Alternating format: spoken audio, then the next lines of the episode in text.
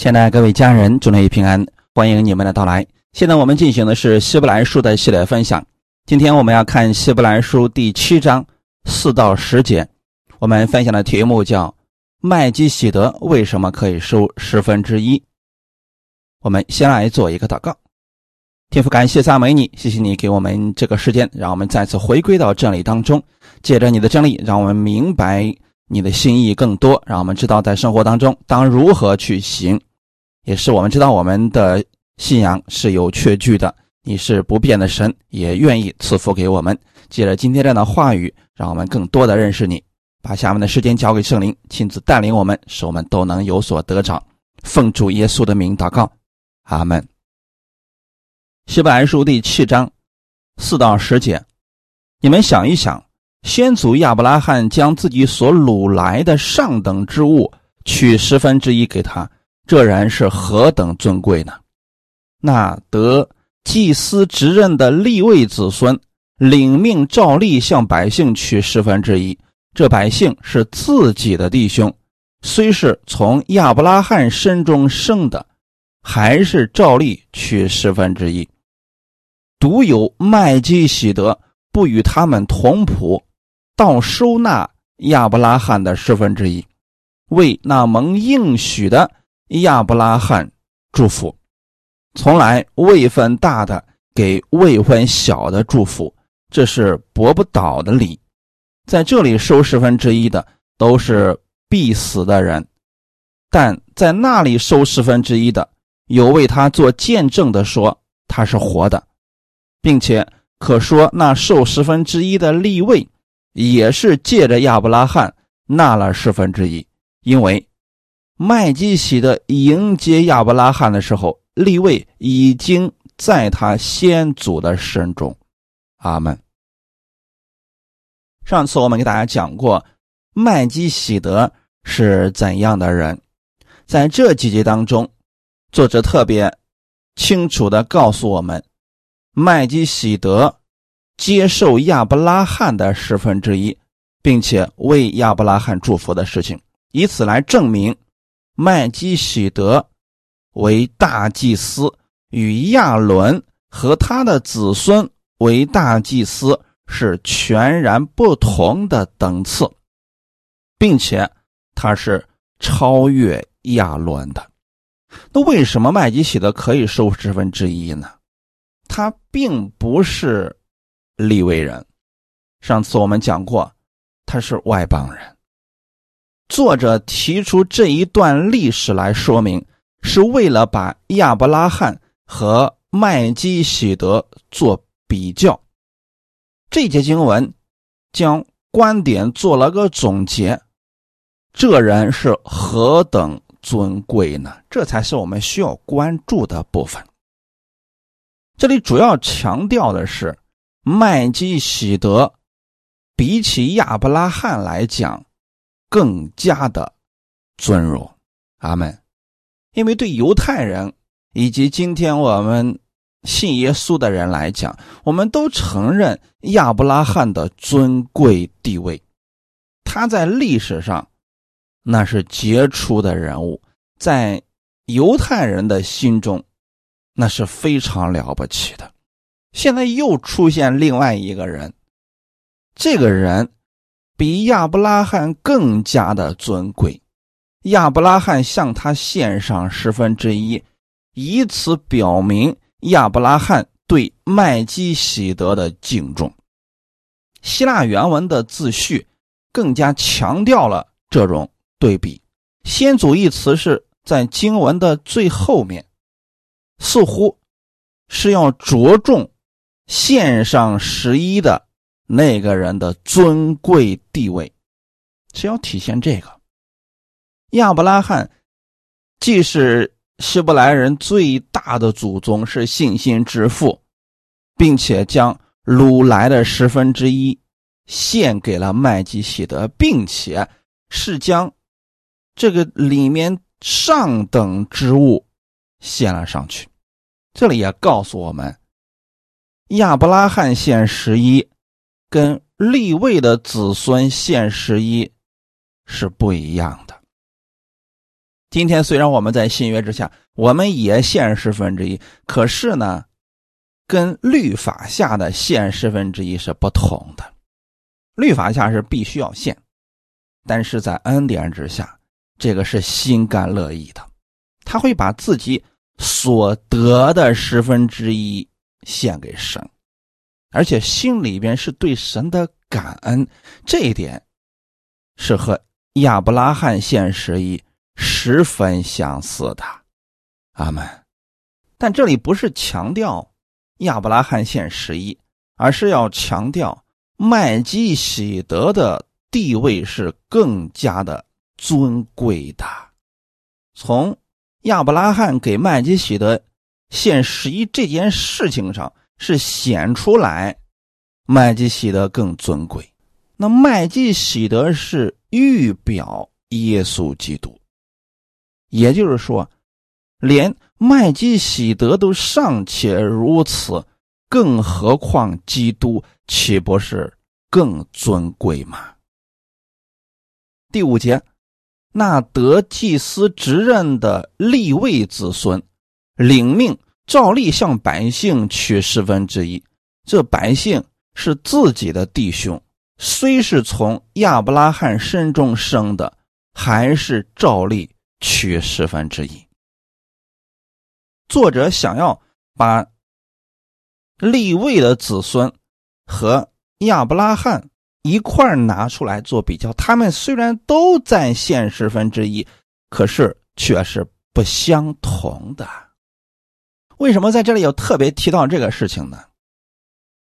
不是亚伯拉罕与麦基喜德做比较了，而是亚伦与麦基喜德也做了一个比较。所以，作者在这重点关注的是。两种不同的祭司等次，这是为什么突然提到立位人的原因。只有立位子孙才能接续亚伦祭司的等次，但是却没有麦基喜德的子孙，这里没有提到了。所以在这里呢，立位的子孙。和麦基喜德形成了强烈的对比。立位祭司有合法的权益，他们是领命，照例向百姓取十分之一。那这个根据在哪里呢？民数记十八章二十一到二十四节：凡以色列中出产的十分之一，我以赐给立位人的子孙为业。因他们所办的是会幕的事，所以赐给他们为仇他们的劳。从今以后，以色列人不可挨近会幕，免得他们担罪而死；唯独立位人要办会幕的事，担当罪孽。这要做你们世世代代永远的定力。他们在以色列人中不可有产业，因为以色列人中出产的十分之一就是献给耶和华为举祭的。我已赐给立位人为业，所以我对他们说，在以色列人中不可有产业。阿门。根据这段经文，我们大致可以看出来，立位人他们是如何生活的。神规定了他们不可有自己的产业，他们要全心的服侍耶和华的事情，忙会幕的事情。那他们生活怎么办呢？因为毕竟立位支派也有很多的人，所以这个时候呢，以色列的其他支派就要把出产的十分之一献到会幕，给耶和华为举祭。不是神缺了这一部分，而是服侍神的立位之派的这些人，他们需要生活。如果用今天的话来讲的话，就是全职服侍的。那在这个教会当中的信徒，或者说是听这个牧者讲道的这些人，他们自己觉得说，我得到了这个牧者的供应，那么他们可以把自己的十分之一献给这个牧者。这就跟刚才我们读的这段经文是特别的像。为什么呢？因为这里神说的非常的清楚：“我以赐给立位的子孙为业，因为他们所办的是会幕的事情。那立位子孙的基业就是以色列其他支派的十分之一，这就是他们的产业了。所以他们不用自己去干活，但是要全心的去忙会幕的事情，这是神赐给他们的。而且神也非常清楚的在这里说明了。”从今以后，以色列人不可挨近会幕，就说不是你随随便便一个人就可以去会幕里边去做事情的，这个事情是专门留给立位人的。就拿今天的教会讲台来讲，服饰来讲，那不是随随便便任何一人都可以去服侍的。那除了我们有圣经的知识之外，还得有护照啊。阿门，这个跟传福音可不一样。传福音是我们每个信徒的大使命，可是服侍这个是一定要有呼召的，要不然他会出问题的。阿门，啊，不是说我们看到一个人他是个牧师，我们就可以相信他。这方面我们得看，第一就是他有没有圣经的知识。你就有很很多人，他说啊，我有护照，怎么啊，给你告诉他的意象啊、异梦啊什么的。但是却不懂得真理，那么他也是不适合服侍的。我们就看立位子孙好了，立位人办会幕的事情，那不是按照自己的意思来，那是按照神的方式来的。你普通一个人进去，你还真不知道那个流程是怎么样去做的。阿门。所以说这两点大家一定要注意啊。神不让以色列百姓安静会幕，是免得他们担罪而死，就是因为他们不知道如何。去办理悔末的事情，他今天有很多人啊，就觉得说，哎，讲道挺好了，所以他也自己就去讲了。其实啊，这个规矩神不会自己把自己打破的啊，我们是按照神的方式来的，但是只是在新约之下呢，我们都是心甘乐意的献上了自己而已。唯独立位人要办会幕的事情，担当罪孽。这是什么意思呢？原来啊，忙会幕的事情，那是非常重要的事情，那是跟生命有关系的，是要担当罪孽的。一个人有问题了，他带着自己的祭物去找祭司，祭司要给他们献祭，然后还要宣告他们罪得赦免。如果他们连神的这些流程都不懂，如何去担当罪孽呀？你看到耶稣那个时代的时候，耶稣来的时候，本来呢这些事情应该是法利赛人、文士、撒都该人去做的事情，可是呢，他们竟然把这些一切都变成了一些疑文啊，根本不关注百姓的生死了，也不替百姓担当罪孽了。百姓虽然献祭，但不知道为什么要做这些。很多人献了祭都不知道自己罪得赦免了，就是整个服侍的队伍出现问题了。那就是说，那个时候啊，那些服侍的人心不在神那儿，并没有按照神的方式来做。神在旧约的时候啊，让以色列百姓如此去行，其他的支派献上十分之一给立位支派，立位人全心全意的服侍神，这样大家各自做好自己的事情啊，都会做得很好的。就像现在全职服侍的，那么你用心去服侍神，专心的去研究圣经，研究真理。用爱心去对待信徒，这就没有问题了。你像其他人既要上班又要服侍神，你其实做不好的，因为我们每一个人啊，我们的精力都十分有限的。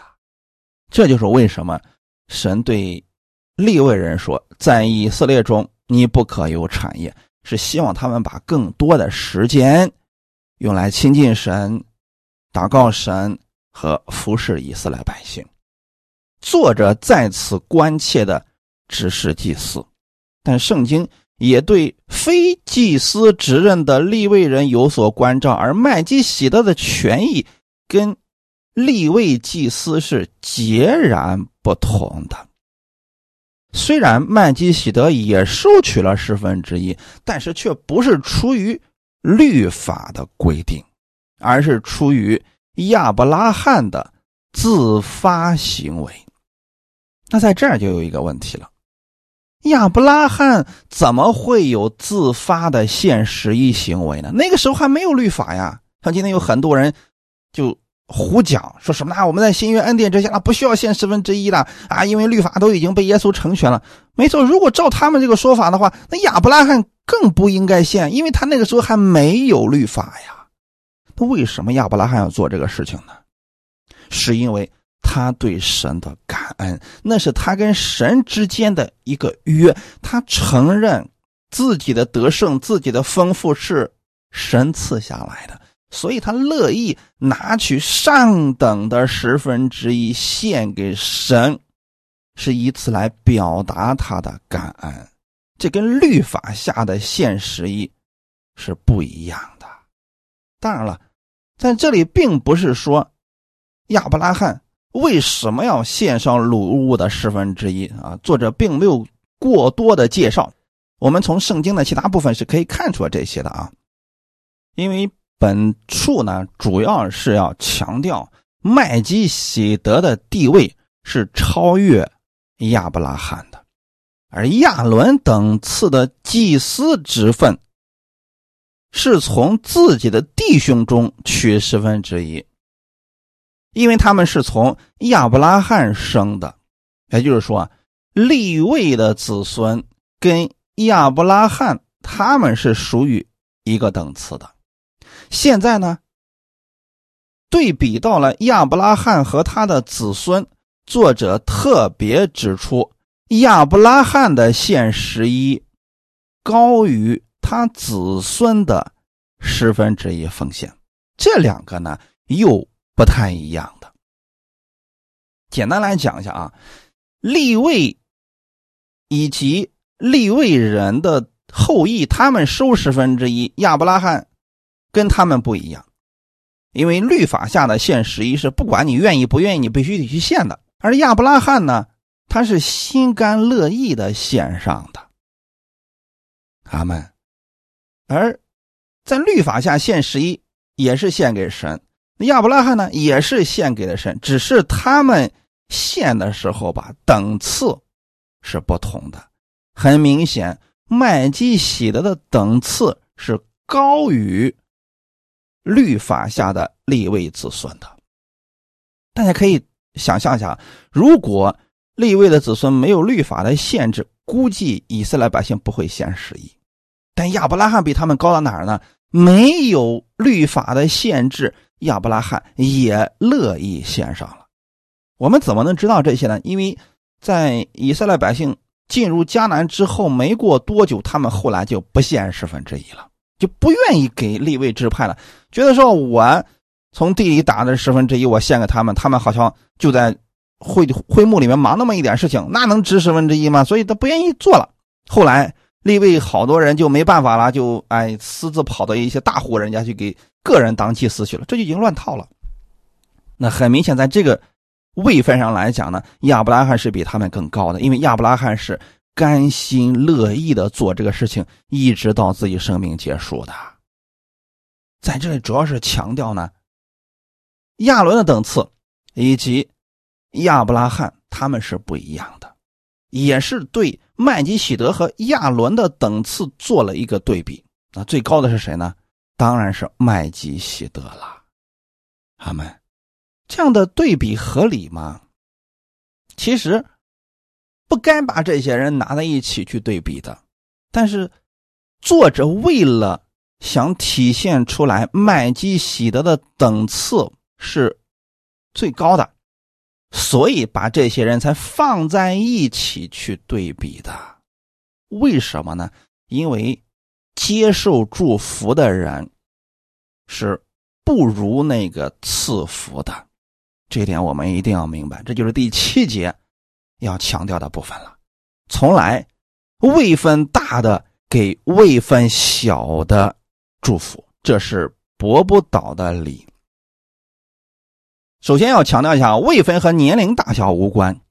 世上的人就认为年龄越大，资格越老，以老为尊。那么现在我们其实也看出来，有些老年人，呃，素质也不是像我们想象的值得尊敬。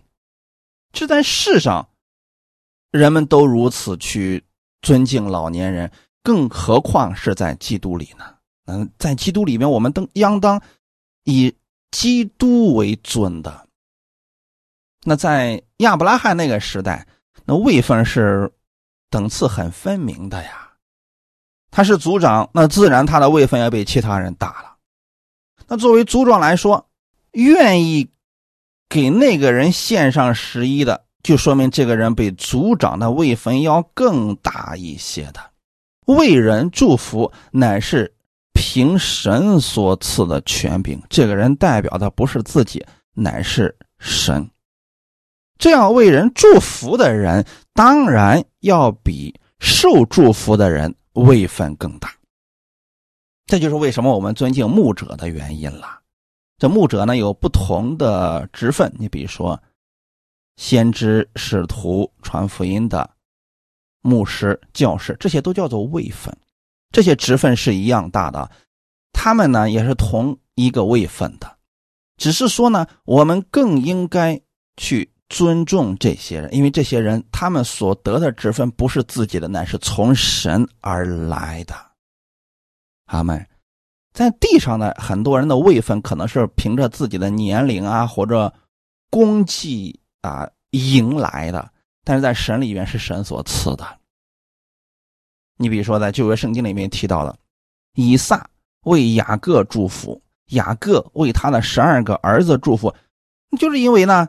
他在家里边位分已经是最大了，所以他要给自己孩子们去祝福。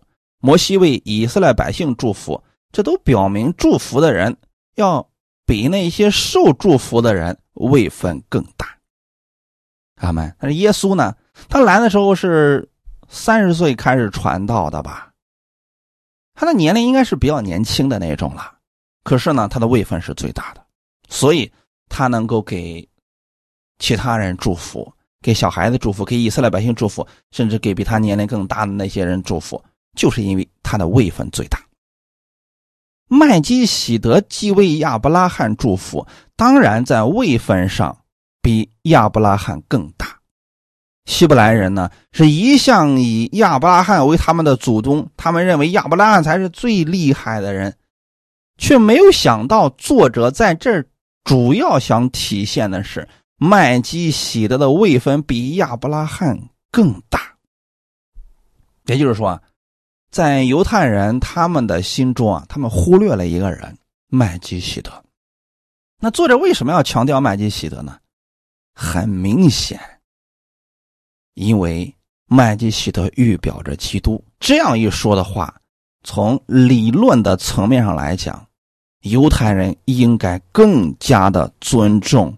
耶稣基督，阿门。家谱是犹太祭司体系当中不可或缺的，但是呢，很明显，麦基喜德不与他们同谱。家谱是证明这个人有正统的血统。为什么在新约圣经当中要提到关于耶稣的家谱呢？因为以此才能证明。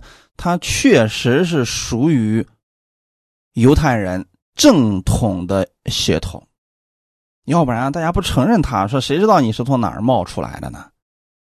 其实，在耶稣的父亲约瑟啊，后来去世了，但是去世之后呢，耶稣就承担了整个家庭的重任，既当长子又当父亲。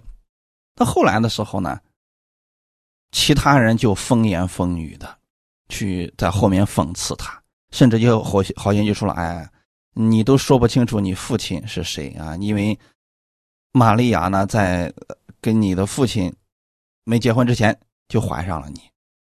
那这些事情就是因为啊，这个家谱不明，所以这些人才这么明目张胆的去羞辱耶稣的。对于犹太人而言呢，家谱那是特别的重要啊。可是。麦基喜德很明显不一样啊，他不在犹太人的家谱当中，他不是犹太人，所以这一切对他来说啊没什么作用。但是这个人还竟然收纳了十分之一，为亚伯拉罕这样的人祝福祷告。亚伯拉罕已经从神蒙了应许，从麦基喜德领受额外的赏赐，这才是说明他们是同一个源头。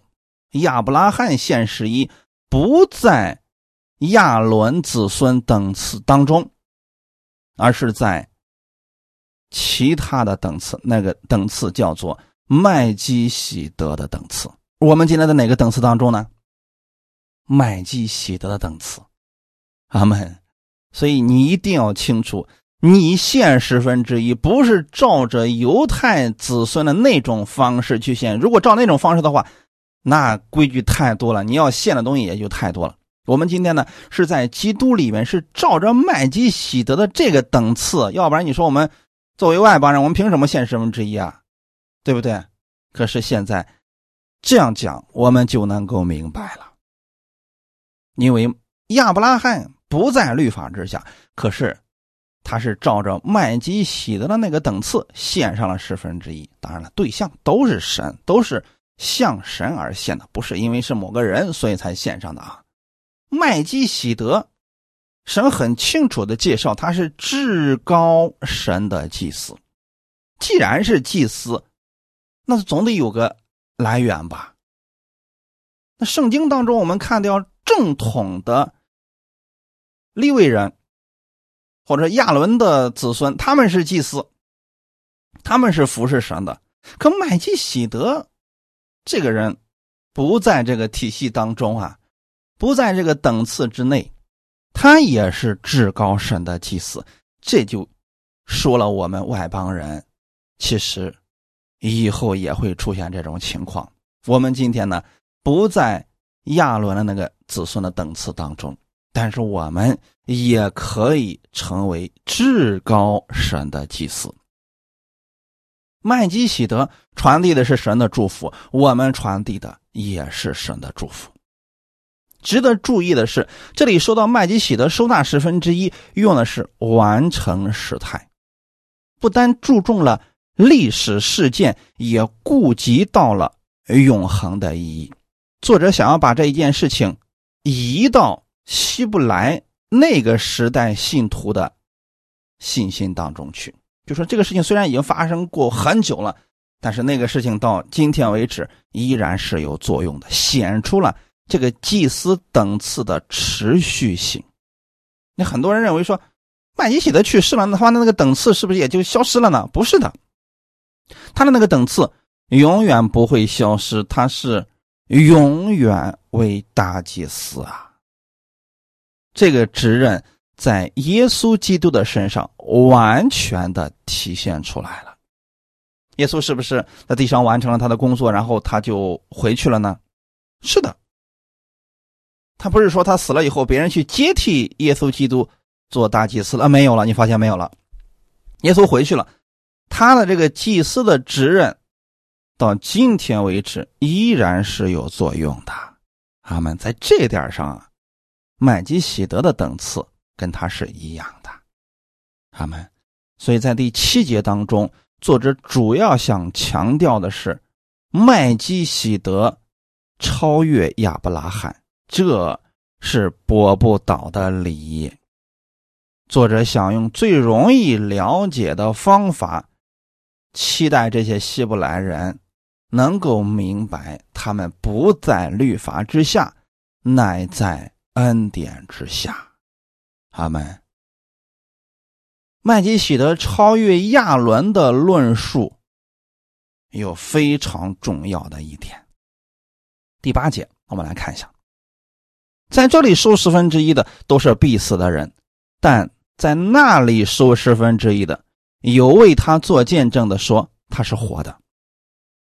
在这里和在那里的对比，就是指。亚伦等次与麦基喜德等次的对比，上一句提到的祭司是多数的，在此提到的他是指单一祭司，也就是麦基喜德所预表的大祭司耶稣基督是永活的。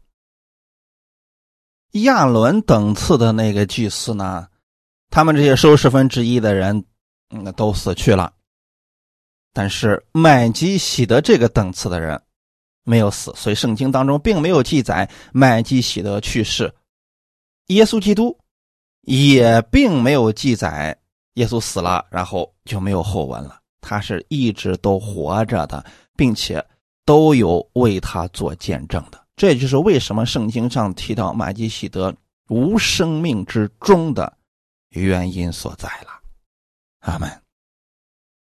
而且圣经呢不记载麦基喜德生命结束，是想表达他按这种特殊的等次成为了大祭司，他是永活的大祭司，是无需别人来接替的大祭司。这样特殊的麦基喜德之等次的大祭司，他是有王者尊荣的大祭司，跟亚伦的。后裔是完全不同的，他的职任只有他自己，并且是直到永远的，是长远活着的。那他主要预表的是谁呢？耶稣基督，阿门。没有人可以替代耶稣基督做下一任的大祭司，他是永远活着的大祭司。哈利路亚，这才是。作者想要表达的部分，从这儿是不是大家就能明白了为什么耶稣基督这个职任如此的重要了？第九节和第十节，并且可说那受十分之一的立位，也是借着亚伯拉罕纳了十分之一，因为麦基喜德迎接亚伯拉罕的时候，立位已经在他先祖的身中。那受十分之一的立位。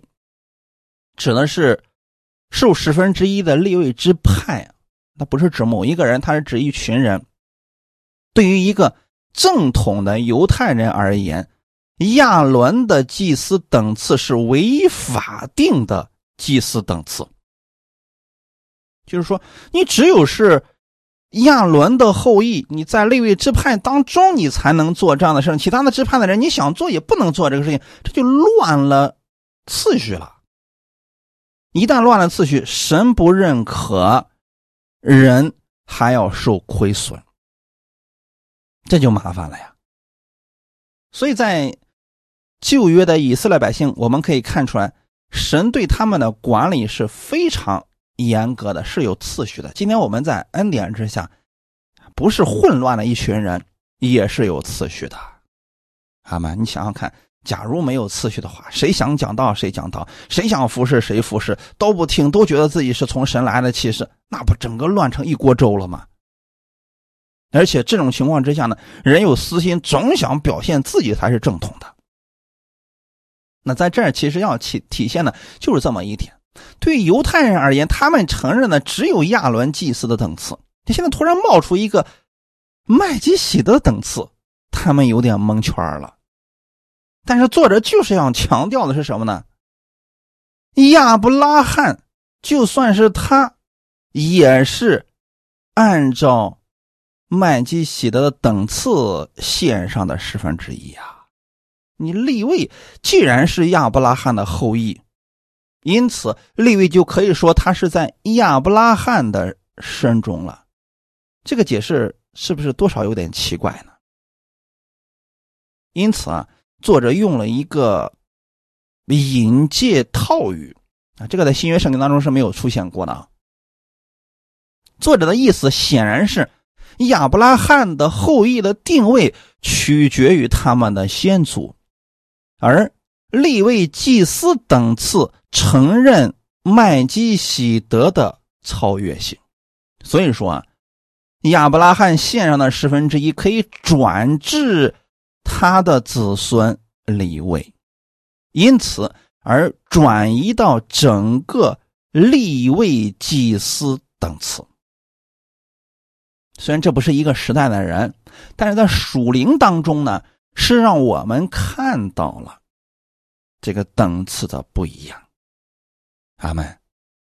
亚伯拉罕既是立位的曾祖父，虽然亚伯拉罕向麦基喜德献十分之一的时候，立位尚未出生，但是他既是亚伯拉罕的子孙，就属于亚伯拉罕的血统，则在亚伯拉罕向麦基喜德献十分之一的时候，就可以说立位已经借着亚伯拉罕向麦基喜德献上了十分之一了。大家一定要记得，这是个引介套语啊，说。您透过这些，大概可以明白作者到底想表达什么。他想表达的意思其实很简单，也就是麦基喜德的等次不在立位以及亚伦这个祭司的等次之内，但是他又超越了这些，就像今天的耶稣基督一样。很多人说，耶稣基督给我们带来了新约。那新约是不是把旧约给废了呢？看起来好像是这样的，但是实际上，它是新约代替了旧约，新约比旧约更高、更完善而已。他虽然把旧约很多的内容，比如说献祭的条例呀等等这些给去除了，但并不代表废除了，而是用一种。更高的一种方式代替了它。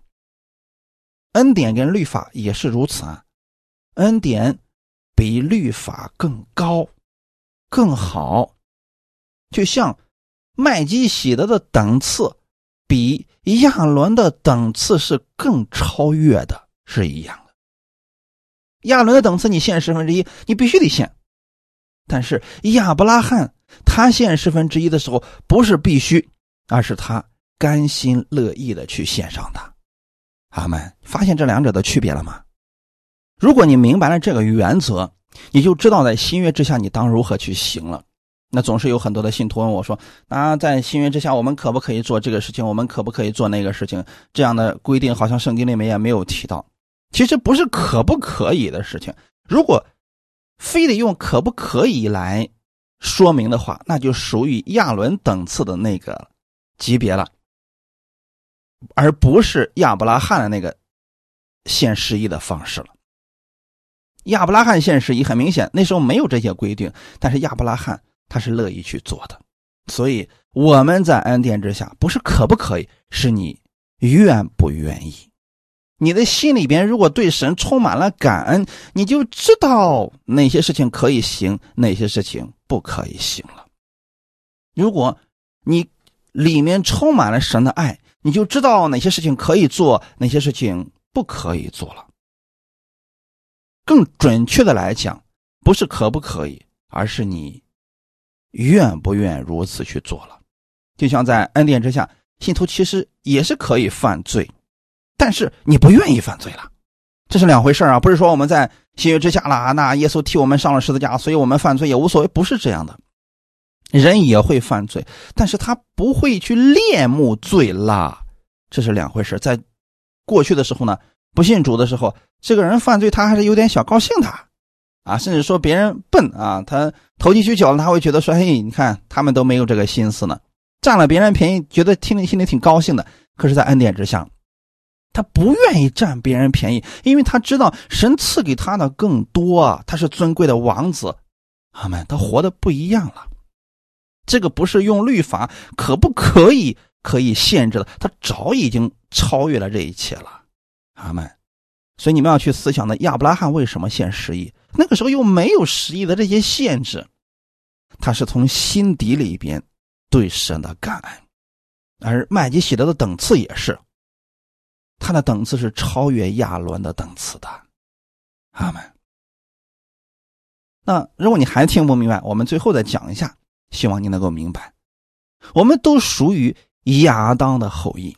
亚当犯罪以后，所有亚当的后裔都成为了罪人。不是因为你犯罪你才成为罪人，而是因为亚当犯罪了。因为你是亚当的后裔，所以你成为了罪人。这个我们无法去掉了。这就是按照亚伦的等次，我们继承了这个身份了。那现在呢？当我们接受耶稣之后，我们的身份又发生了改变。我们在基督里，我们因着基督，我们成为了艺人。这个艺人呢，不是因为你行义才成为了艺人，而是因为耶稣是义的，所以你成为了艺人。当你明白了基督对你的爱、对你的献上、对你的饶恕、赦免等等，你就能活出像基督那样的生命来，去行义了。这就是亚伯拉罕向麦基喜德献十分之一时候的心态。阿门。所以说，麦基喜德作为大祭司的职任，他是超越立位人的。我们今天能成为艺人，我们是因着耶稣基督的缘故了。所以，我们那十分之一呢，不是因着摩西的律法，乃是像麦基喜德一样，我们是照这个等次向神感恩的献上的。好，愿今天的分享给你带来一些帮助。我们一起来祷告，天父，我们感谢赞美你。谢谢你把这样的话语赐给我们，让我们明白了麦基喜德的等次是超越亚伦的等次的。我们在耶稣基督里边，我们是拥有麦基喜德那样的档次的。今天在我们的心里面，我们不再分犹太人、外邦人，我们都是透过基督的眼去看世人。我们也透过基督的恩典去对待世人，也要像麦基喜德一样宣告神的祝福，把神的祝福带出去，使更多的人可以领受到神的祝福，从而转向跟随神、认识神。感谢赞美主，谢谢你把这样的真理让我们明白，让我们知道，我们不同于犹太律法下的那些规条，但是我们。是超越他们的。我们在恩典之下，我们在信约之下，我们里面是自由的。我们做这些事情是心甘乐意的。天父，请你把你的爱更多的向我们弟兄姊妹显明，让我们带着这份爱，甘心乐意的去服侍。感谢赞美主，兴起更多的人起来，共同来见证荣耀你的名。愿一切荣耀都归给我们在天的父。奉主耶稣的名祷告。阿门。